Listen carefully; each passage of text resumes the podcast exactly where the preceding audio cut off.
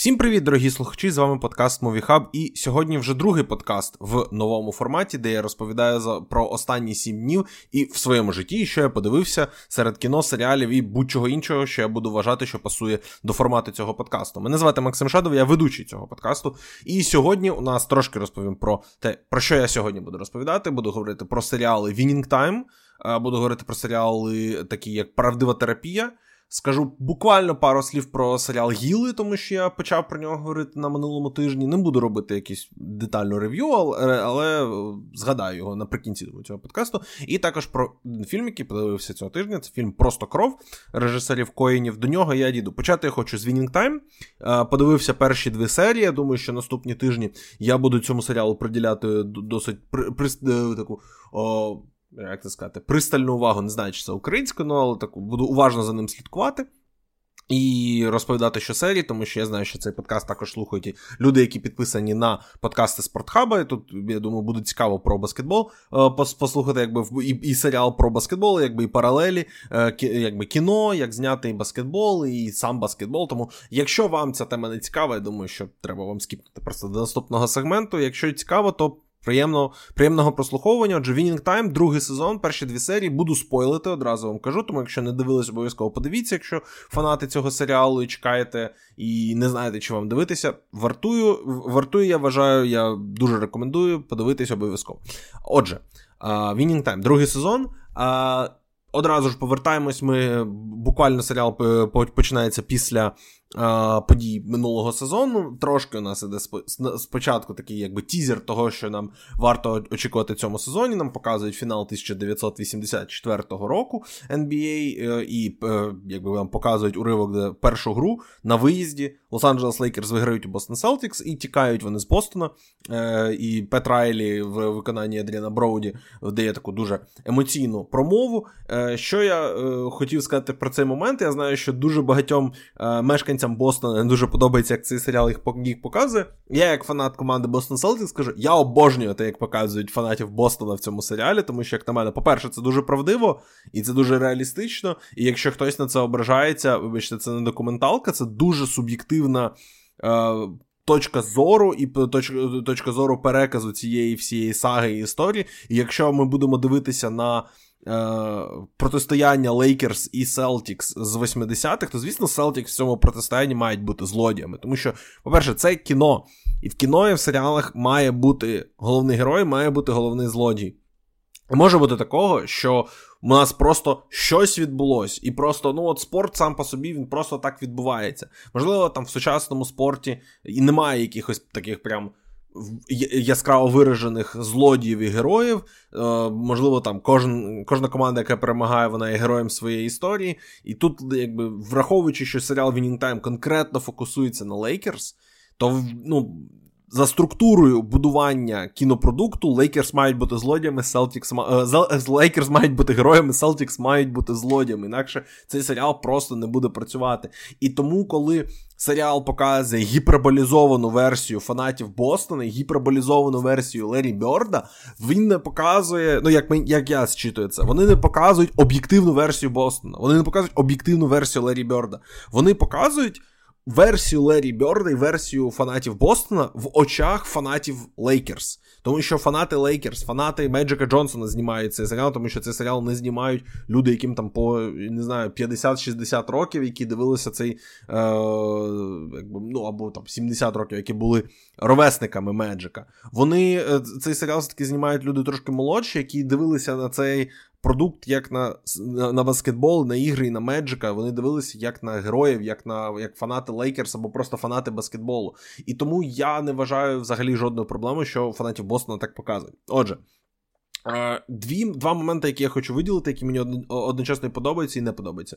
По-перше, Джон Сі Райлі і е, Квінсі Айзея, двоє головних акторів цього серіалу. Джон Сі Райлі грає доктора Джері Баса, власника Лос-Анджелес Лейкерс, і Квінсі Айзея грає Меджика Джонсона, головну зірку Лос-Анджелес Лейкерс. Мені дуже подобається, як ці двоє грають своїх персонажів, але Мені абсолютно начхати не цікаво, що у них там відбувається в їх особистому житті. Мені цікаво насправді послухати було б і прочитати, що вважають люди, які дивляться цей серіал, які є просто, як знаєте, фанати там HBO, і вони дивляться цей серіал, тому що він виходить в в неділю ввечері в HBO. Ну тобто, це як понеділок ранку у нас, ранок понеділок у нас. А, І. Мені цікаво, чи їм взагалі цікава оця любовна романтична драма Джері Баса, любовна романтична драма Квінсі Айзеї Меджика Джонсона, чи їм це цікаво? Чи їм хочеться, так як мені, дивитися баскетбол, дивитися на те, що відбувається за лаштунками, але що пов'язане з баскетболом, і як, наприклад, і мені цікаво було побачити травму Меджика, і як її показують, тому що я насправді досить мало знаю про цей період в історії баскетболу, але коли мені показують травму Меджика, я хочу бачити його психологічне переживання, і це відбувається в серіалі, але це також показується на на тлі того, е, що дівчина, е, що він не може займатися сексом з дівчиною, тому що у нього травмоване коліно. Це мені абсолютно не цікаво. І його ця Одіссея повернути свою колишню дівчину Кукі абсолютно мені не цікаво. Кожного разу, коли там серіал до цього звертається, у мене просто відключається мозок. І я хочу знову бачити, давайте мені залаштунки Лейкерс. Лейкерс як бізнес організації, Лейкерс як баскетбольної команди, Лейкерс як просто збіговиська чоловіків, які між собою мають побудувати щось особливе, щоб стати найкращою командою в світі. Це цікаво. І коли е, Джері Бас в першому епізоді, коли вони там показують лого ESPN, і вони кажуть, що от ми там будуємо нову імперію, баскетбол буде.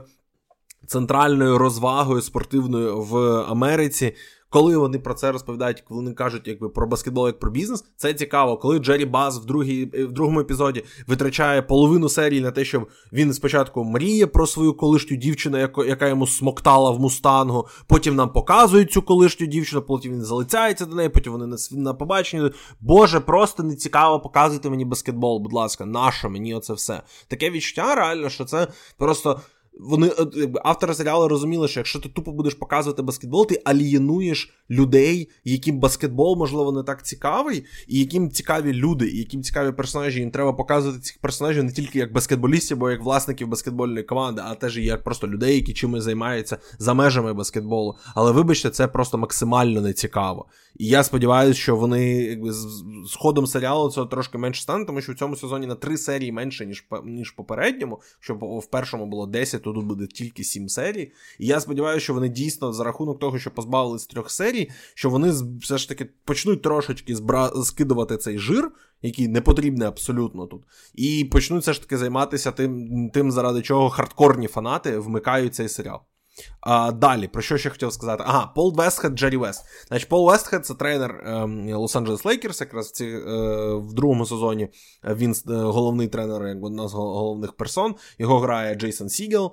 А, також Едріан Броуді грає Пет Райлі, який його є асистентом. Пізніше, як нам одразу ж на початку другого сезону показують, що він стане головним тренером. І Джері Вест е, його грає. А, Боже, як, як звати товариша, який грає Джері Вест, його звати Джейсон Кларк. Джейсон Кларк е, грає Джері Веста. Він, е, Вони обидва грають карикатурні версії цих персонажів. З того, що я слухаю, читаю, чую від людей, які або дивилися тоді баскетбол, або читали багато про історію баскетболу і знає, або спілкувалися навіть з цими людьми. Вони якби розуміють, і що ну не сильно походять, по, схожі вони на ту версію, яку вони яку автори презентують в цьому серіалі. Джері Вест навіть в першому сезоні там щось грозився навіть до суду подати на, на авторів серіалу. В результаті це створило додаткову. Ем, Додаткове паблісіті для для серіалу, і насправді допомогло більше авторам, ніж їм зашкодило. Тому я так розумію, що Джері Вест до цього більше повертатися не буде. Ну але оця вся е, тема, де вони просто ну, на якісь абсолютні версії, якщо там Пол Весхед в цьому в цій версії це якийсь абсолютний ідіот, а якийсь там емоційний, який залазить сам собі в голову і і просто занадто ускладнює всю, все своє життя, всю свою ситуацію. А Джері Уест це якийсь абсолютно е, людина, яка в ці, в цьому серіалі принаймні це показано, бо в першій серії це було показано, що він начебто не розуміє е, цей це стелю зарплат в NBA. І зараз це людина, яка просто одна з най, най, найбільш розумних людей в NBA, який досі він досі працює в NBA, він досі працює в команді Los Angeles Clippers. Він якби розбирається в економіці NBA. Тому це така, такий контраст, що його показують, що спочатку він як наче він нічого не розуміє, і і, і, якби і він не розуміє, що щоб зберегти гравців, їм треба платити. Ем, І тому і він апелює до того, що він під час своєї кар'єри заробив занадто мало. Це виглядає досить нереалістично в тому плані, що ну, він же знає, що з ростом популярності баскетболу е, збільшується і зарплати баскетболістів. Тому той факт, що він цього не розуміє, розуміє, якось. Я я не знаю, чи це пов'язано якось є якийсь зв'язок з реальністю у цього конкретно в цьому моменті, але це виглядає досить комічно. Е, Не, не знаю, якби що буде далі, не знаю там наскільки велика великою буде роль Джері Веста в подальшому сезоні. Але на, дивитися за роботу Джейсона Кларка і постійно на екрані бачити цю абсолютно карикатурну агроверсію Джері Веста, це дуже смішно. Е, Сподіваюсь, що не сильно відпаде. Останній момент, який я хотів би сказати конкретно по перших двох серіях, це е, обмін е, Норма Ніксона на Девіда Томпсона, який не відбувся. І я намагався, от поки додивився серіал, і таки подумати, окей, який еквівалент цього міг би бути, щоб от пояснити, можливо, людям, які слухають цей подкаст, можливо, ви дивитесь Winning Time, не знаєте, хто такий Девід Томпсон і е, Норм Ніксон. Я так скажу. Я теж не бачив, хто такий Девід Томпсон. Я не дивився ігри там Норма Ніксона, буквально, можливо, бачив там пару ігор в дитинстві, коли показували якісь ретро-ігри Бостон Селтікс і Лос-Анджелес Лейкерс в якраз у 80-ті їх баталії, і Норм Ніксон брав в них участь. То це, це якби мій єдиний єдиний. Взагалі, контакт з ними в, в плані безпосереднього перегляду. Девіда Томпсона жодної гри в своєму житті не бачив. Це людина, яка була е, на піку своєї кар'єри в кінці 70-х, на початку 80-х. Тому якби я 96-го року народження, тому у мене не було такого доступу. Прям. Але знаючи досягнення Девіда Томпсона, тобто тому, що коли там кожного разу, коли черговий раз там Донован Мітчелл чи е, Донован Мічел чи там Деміан Лілард забивали там свої здається 71 очко вони забили минулого року. Це був, був здається найкращий результат в регулярному регулярному сезоні, е, то показували статистично, що якби вони трошки не дотягують до Девіда Томпсона, е, який забив 73 очки в одній грі NBA. Це один з найкращих результатів. Здається, це топ. Три, якщо я не помиляюсь, після е, Уілта і Кобі. Е, здається, от 73 це там ну, точно один з там топ-10 найкращих результатів за очками за одну гру в історії NBA. Тобто, щоб розуміти, хто такий Девід Томпсон, серіал, як на мене, не робить достатньої роботи, щоб зрозуміти різницю між Нормом Ніксоном і Девідом Томпсоном. Просто тому, що Норм Ніксон це людина, яку глядачі серіалу бачили за останні там, ну скільки це, 12 серій вже виходить. Вони трошки вже розуміють, хто це. Вони розуміють його impact на е, майданчику, і вони розуміють, якби що це е, там там серіал постійно повторює, тим паче в цій другій серії. Нам повторює там тренер Вестхед, що.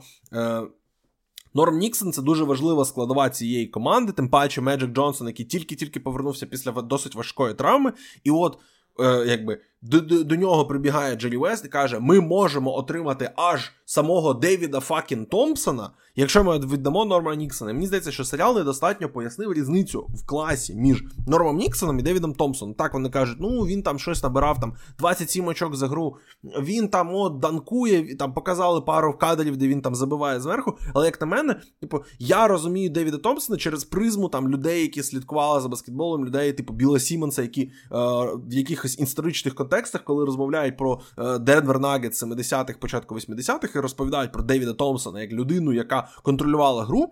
Е, вони е, і автори серіалу, мені здається, не докрутили, наскільки це був величезний апгрейд від Норма Ніксона до Девіда Томпсона, якби на папері.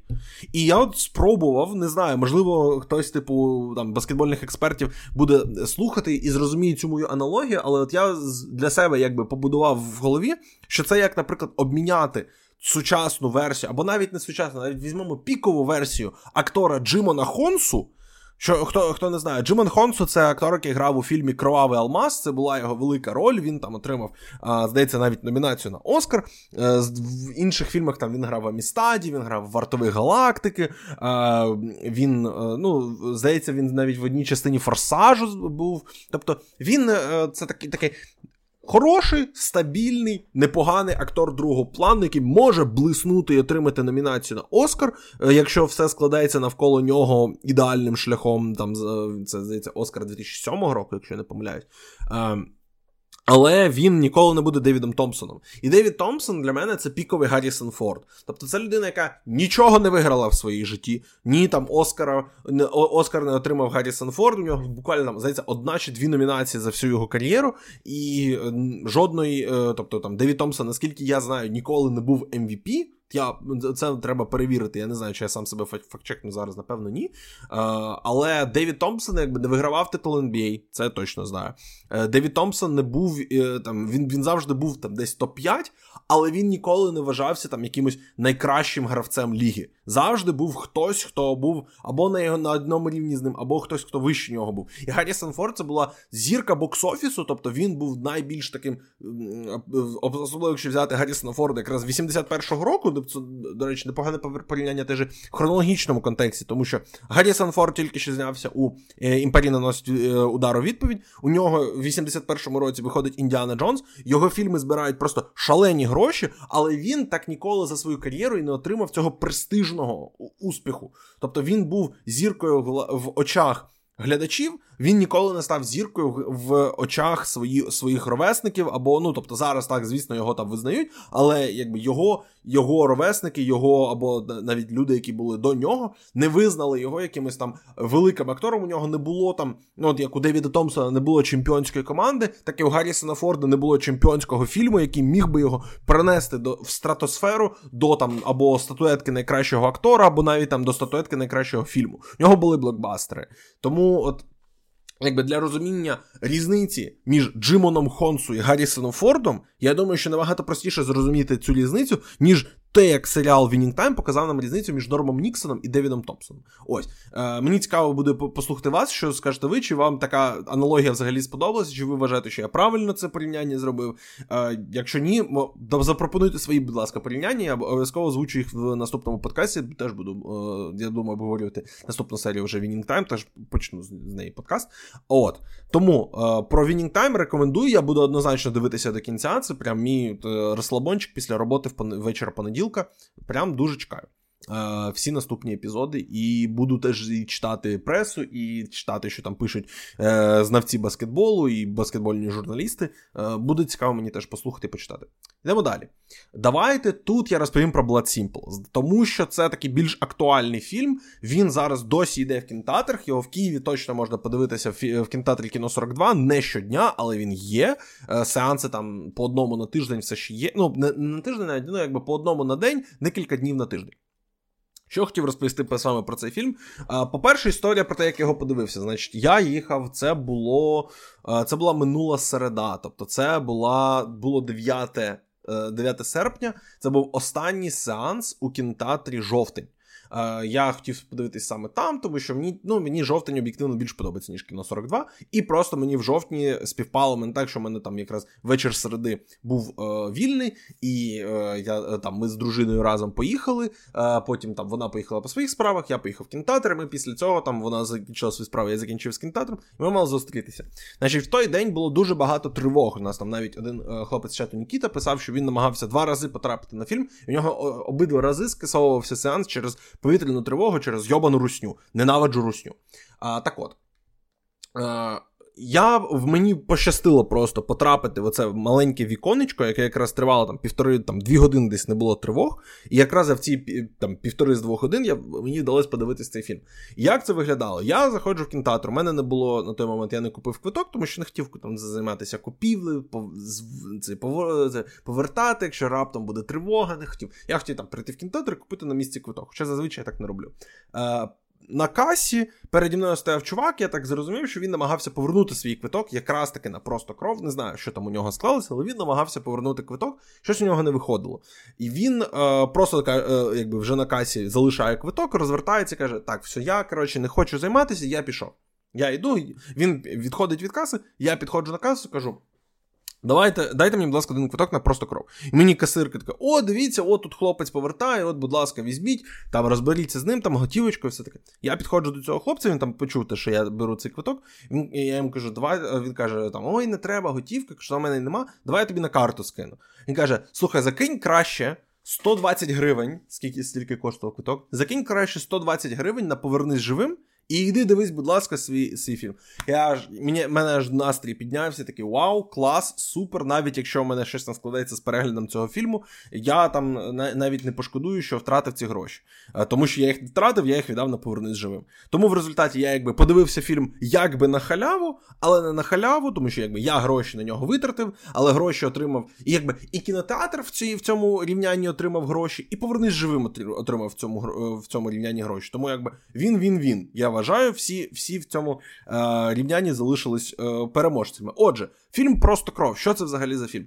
Просто кров це дебютний фільм братів Коен. Хто не знає, там видатні режисери, їх, напевно, найвідоміший фільм це е, Старим тут не місце, за який вони отримали Оскари в 2008 році, якщо не помиляюсь, е, за найкращих режисерів. Е, так от, а Blood Simple або Просто кров це їх дебютний фільм.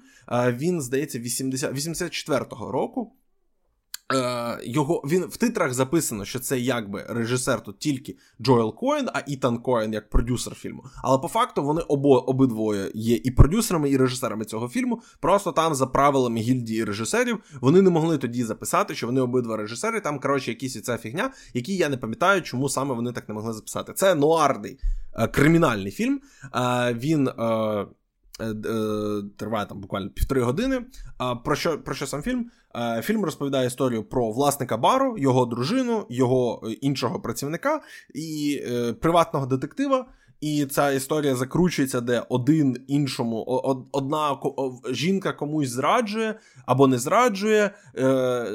Приватний детектив щось дізнається, але має свої теж свої якісь пріоритети і інтереси. Власник бару хоче помсти, але він хоче ще чогось іншого. І вони в результаті чотири людини якби рухаються про один проти одного, і один е, поруч з одним, і вони працюють як команда, а потім працюють кожен сам на себе. І в результаті цей фільм каже нам, що в Техасі кожен сам за себе.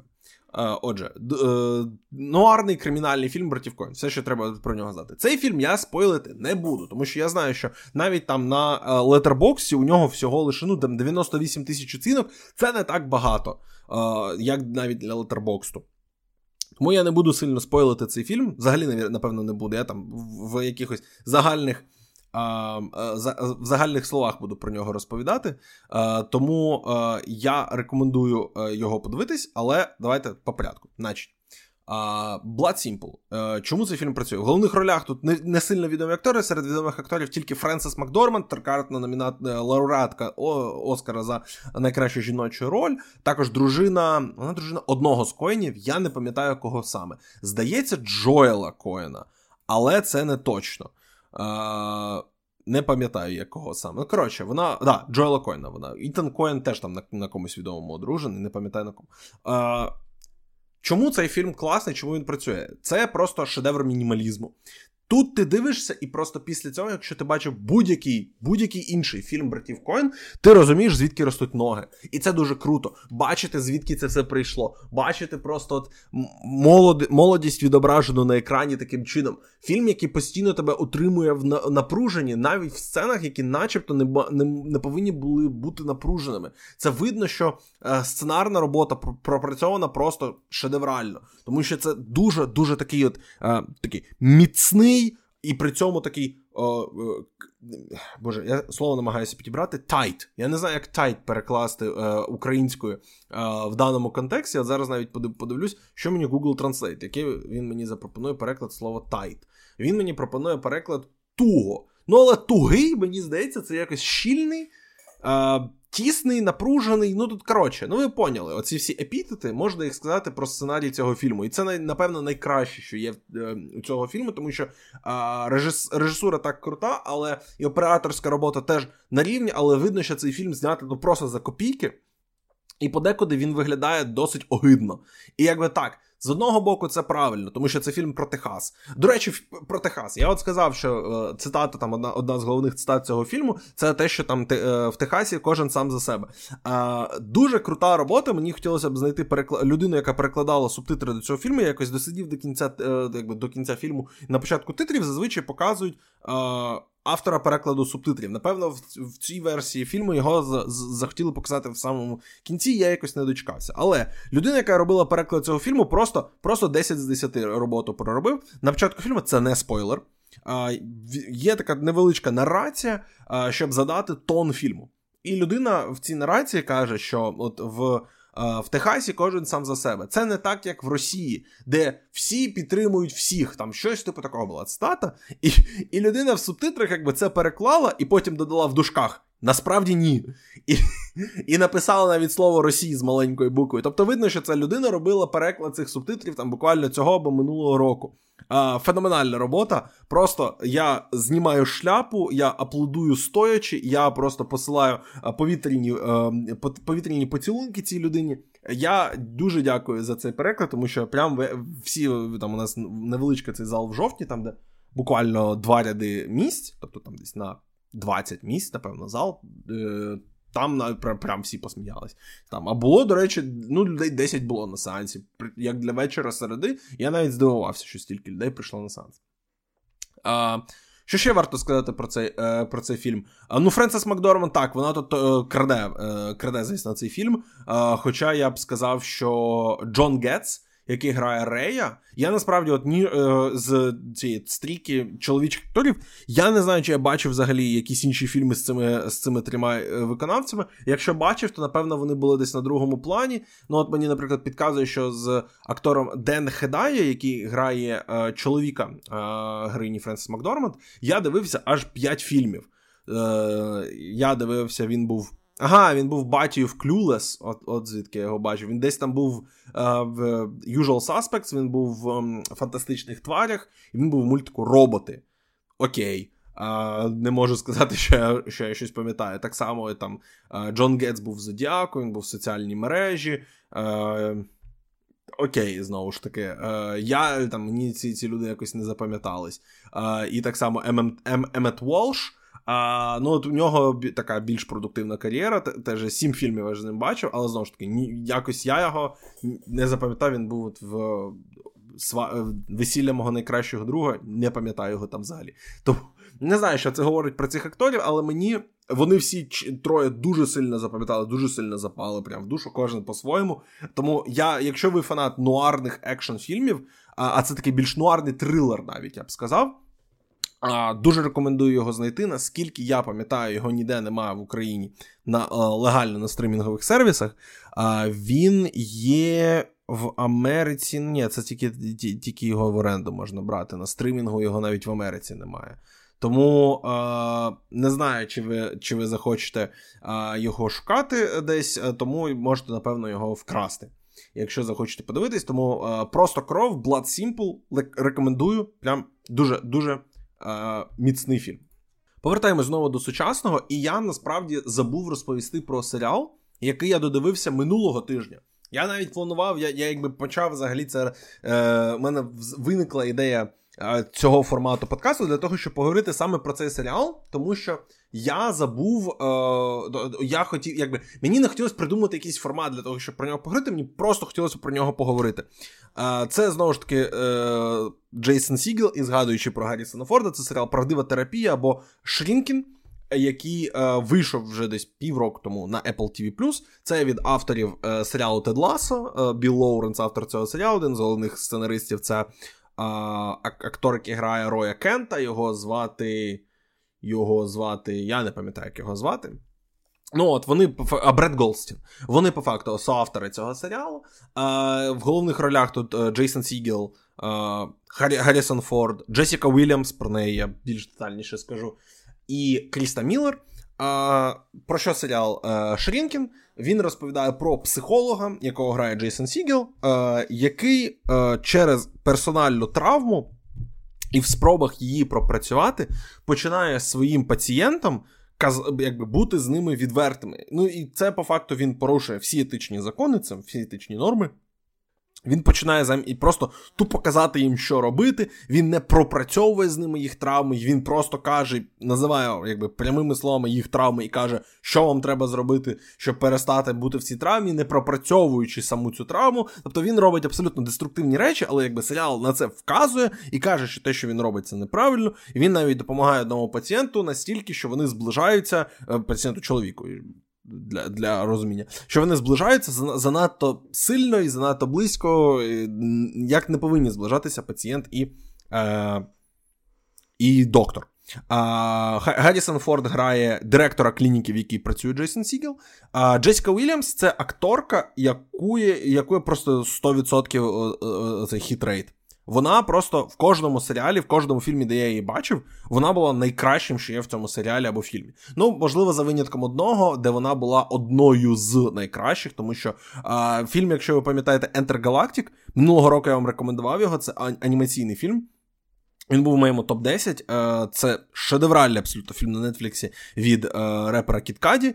І Джесіка Вільямс, це по факту вони зробили в Енхарі Мецалі тільки анімаційний і сучасний, і чорний. І Джесіка Вільямс грає е, романтичний інтерес в тому фільмі. Дуже рекомендую Інтергалактик, і вона там просто просто розйобує. Також вона була в другому сезоні серіалу Love Life. Боже, вони там всі однаково називаються. Це той серіал, той, що був на на HBO Max. Він виходив там перший сезон, якби антологія. Перший сезон там була Анна Кендрік, головною героїню. В другому сезоні головним героєм був Вільям Джексон Харпер, це актор з серіалу Хороше місце. А, І вона там була одним з романтичних інтересів е, другого сезону, якраз. І вона там теж розйобувала, розйобувала просто всі сцени, які у неї були. Вона там була просто найкращим, що є в тому серіалі. І знову тут їй знову випадає ще один шанс. У неї був їй якби персональний серіал, який я, на жаль, не дивився, можливо, до нього ще доберусь. Тут вона грає на другому плані, вона теж грає психологиню, яка працює в цьому центрі, де директор Гаррісон Форд, де працює і грає Джейсона Сігела. І от Розповідаючи, ну і Кріста Міллер теж називав її в касті, це хто не знає, дружина Біла Лоуренса. Вона була в клініці, яку теж створив Біл Лоуренс. Вона там грала дружину доктора Кокса, е, і якби вона постійно майже в усіх проєктах Біла Лоуренса вона грає або одну з головних ролей, або там на другому плані. Вона постійно знаходиться. Ну, непотизм, як то кажуть.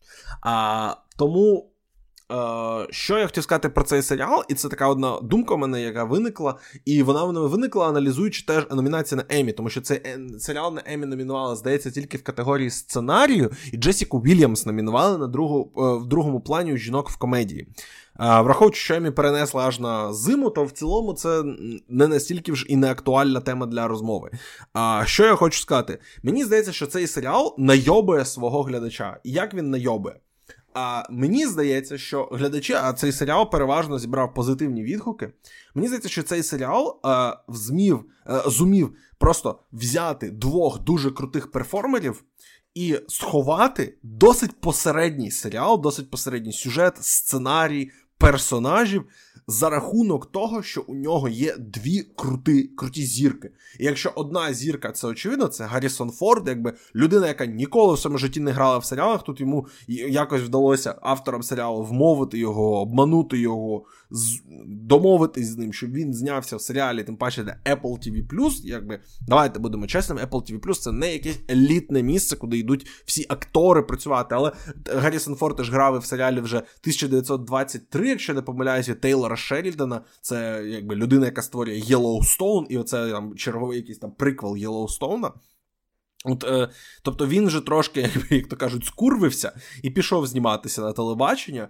Але е, Гаррісон Форд це все ще суперзірка, і кожного разу, коли він на екрані, я був радий його бачити. Він в цьому сезоні робить деякі очевидні речі, які ми хочемо бачити від Гаррісона Форда. Тобто він він він суворий, він е, ворч, ворчить багато, він такий дуже незадоволений всім, але він при цьому і там е, обдолбується, сходить з розуму. Е, у нього є, він знову обов'язково показує на когось пальцем. Е, тому е, Форд якби робить свої, якби грає по хітам, але теж робить і деякі неочевидні речі, які він робить, е, не робив зазвичай в своїй кар'єрі.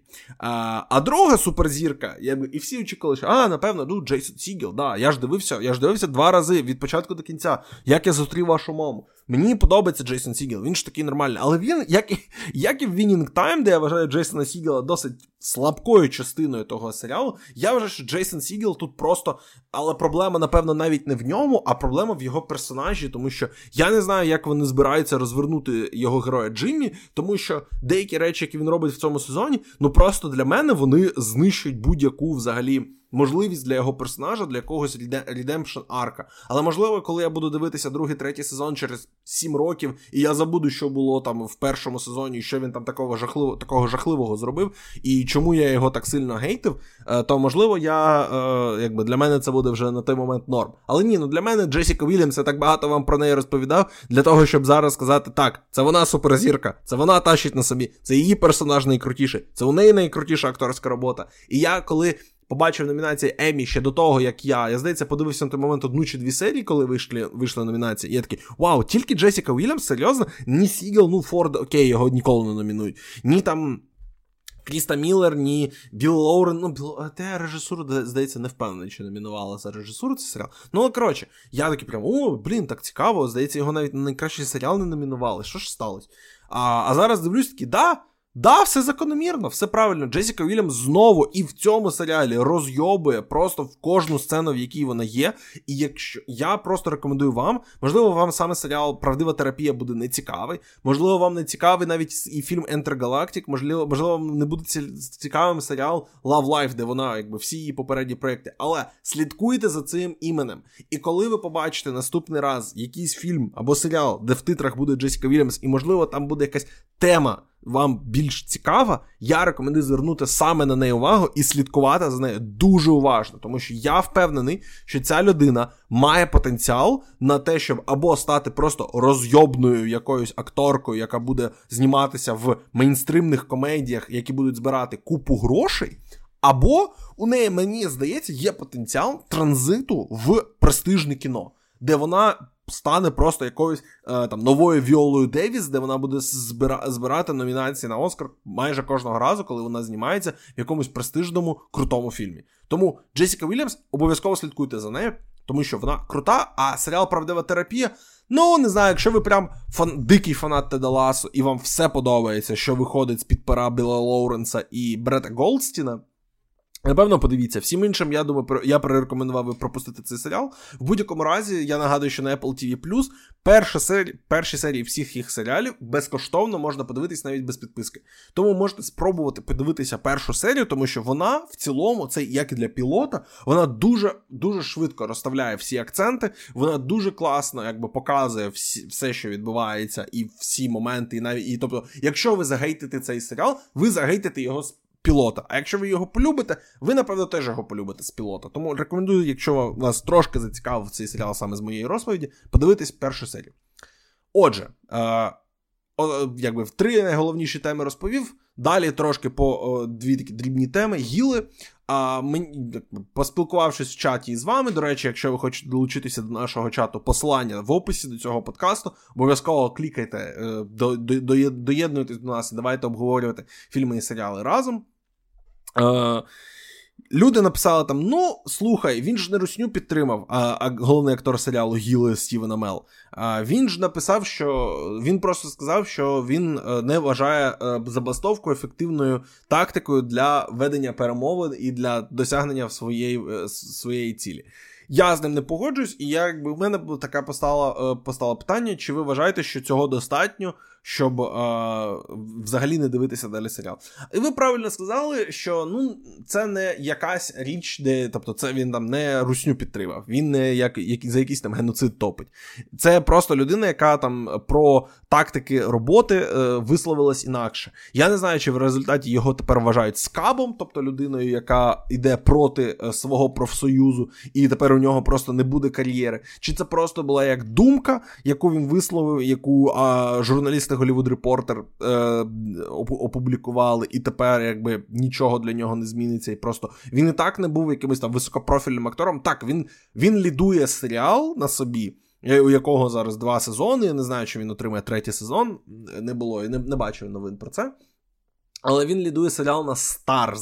Тобто це не якийсь там HBO чи е, FX чи Disney+. Тобто це серіал на Stars. Це ви, напевно, навіть не знаєте, яка студія володіє каналом Stars, стрімін, стрімінговим сервісом Stars, якщо у нього взагалі є стрімінговий сервіс. Це студія Lionsgate володіє цим серіалом і, це, і цим каналом. Тому це не так, що він він якась там е, зірка другого або третього навіть ешелону, він скоріше там зірка якогось п'ятого ешелону. Так от, я все-таки вирішив подивитись. Так, я вже подивився три серії за цей тиждень, якраз е, всі три, які вийшли на на цей момент. А що я можу сказати, мені дуже подобається серіал Гіли, я буду дивитися його далі. Це мелодрама, це достатньо низько, якби низькобюджетна, низькоякісна драма. І я нікому не рекомендую дивитися Гіли окрім тих людей, які є фанатами професійного реслінгу, якщо ви фанати професійного реслінгу, обов'язково дивіться е, серіал Гіли, тому що він вам сподобається. А, Я не буду про нього згадувати. Можливо, коли вийде фінальна серія, я, я якусь підведу а, межу, і, або, можливо, якщо я раптом через щось дропну цей серіал, і, і це буде щось, що я можу розповісти вам. І вам буде цікаво без контексту цього серіалу посміятися над ним, то можливо вам якби, можливо, я це зроблю. А так я, скоріше все, не буду про нього згадувати. Можливо, навіть взагалі в цих подкастах це остання моя згадка про серіал Гіли. А, І пси резервації все ще все ще дуже круто. Серія, Третя серія ця Dear Lady, тобто Леді Олень. Дуже класно, знову таки, е, про е, духовність, про е, про якби, внутрішню боротьбу і боротьбу за свою свободу, і боротьбу за свободу своєї нації, і боротьбу за свободу своєї культури проти колонізаторів. Знову ж таки, я вважаю, що всім українцям варто дивитися серіал Пси резервації. Це смішний, це трагічний і це е, дуже серіал, в якому ми мені здається, ми зможемо знайти своїх однодумців е, як культурно, так і е, просто за історією походження і за тим стилем е, гумору, який в цьому серіалі є. Ось на цьому все. Дякую, що слухали цей подкаст. Обов'язково пишіть, як вам новий формат, чи вам подобається, чи готові ви слухати щотижня, чи слухаєте ви тільки тому, там, тільки якщо вас зацікавили ці теми. Якщо ви пропустили подкаст минулого тижня, що думаєте про цей формат? Чи будете тепер слухати кожного тижня вмикати і е, чи будете, наприклад, ділити, дивитись Winning Time, щоб слідкувати за тим, про що саме я розповідаю в цьому подкасті? Я думаю, що в чаті я буду ділитися, якщо там будуть починатися якісь нові серіали чи фільми, які я планую подивитися, які я хочу розповідати, про які захочу розповісти в цьому подкасті. Обов'язково цим буду ділитися саме в, в чаті, тому е, приєднуйтесь за посиланням в описі до цього подкасту. І не забувайте також допомагати українській армії.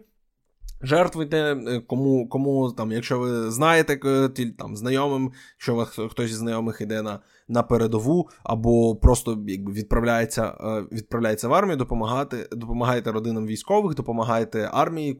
Там допомагають зараз е, United 24 і Монобанк роблять величезний збір на дрони. Закиньте туди. Там я вам закинув там свої там 10, 15, 20, я не пам'ятаю скільки гривень. А, Але робіть там, от, наприклад, Вілата там була нещодавно лотерея, закидуйте туди гроші, слідкуйте і е, не забувайте, що головне це перемога, і ми всі переможемо. Україна переможе, а Русня здохне і перестане існувати. Слава Україні!